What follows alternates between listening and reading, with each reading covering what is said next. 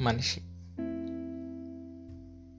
నాకు తెలిసి ఈ కాలంలో మనిషికి వాల్యూ లేదు. ఎందుకంటే మంచి గుణంతో ఉండడం మనిషి లక్షణం అయితే ఈ కాలంలో ఎవరైనా మంచితనంగా ఉన్నవాన్ని మనం గొప్పోడు అంటున్నాం. ఒక మనిషి యొక్క బేసిక్ లక్షణం మంచిగా ఉండడం అయితే వాడు ఉంటున్నాడు కదా. వాడిని గొప్పోడు అని పైకి లేపడం ఎందుకు? అది మినిమం క్వాలిటీ అని అనుకున్నప్పుడు వాడిని గొప్పోడు అని అని కనడం. సో ఒక మనిషి మంచిగా ఉంటే వాడు గొప్పోడు వాడు అలా ఉంటున్నాడు అని అంటున్నామంటే మంచికి వాల్యూ లేదు.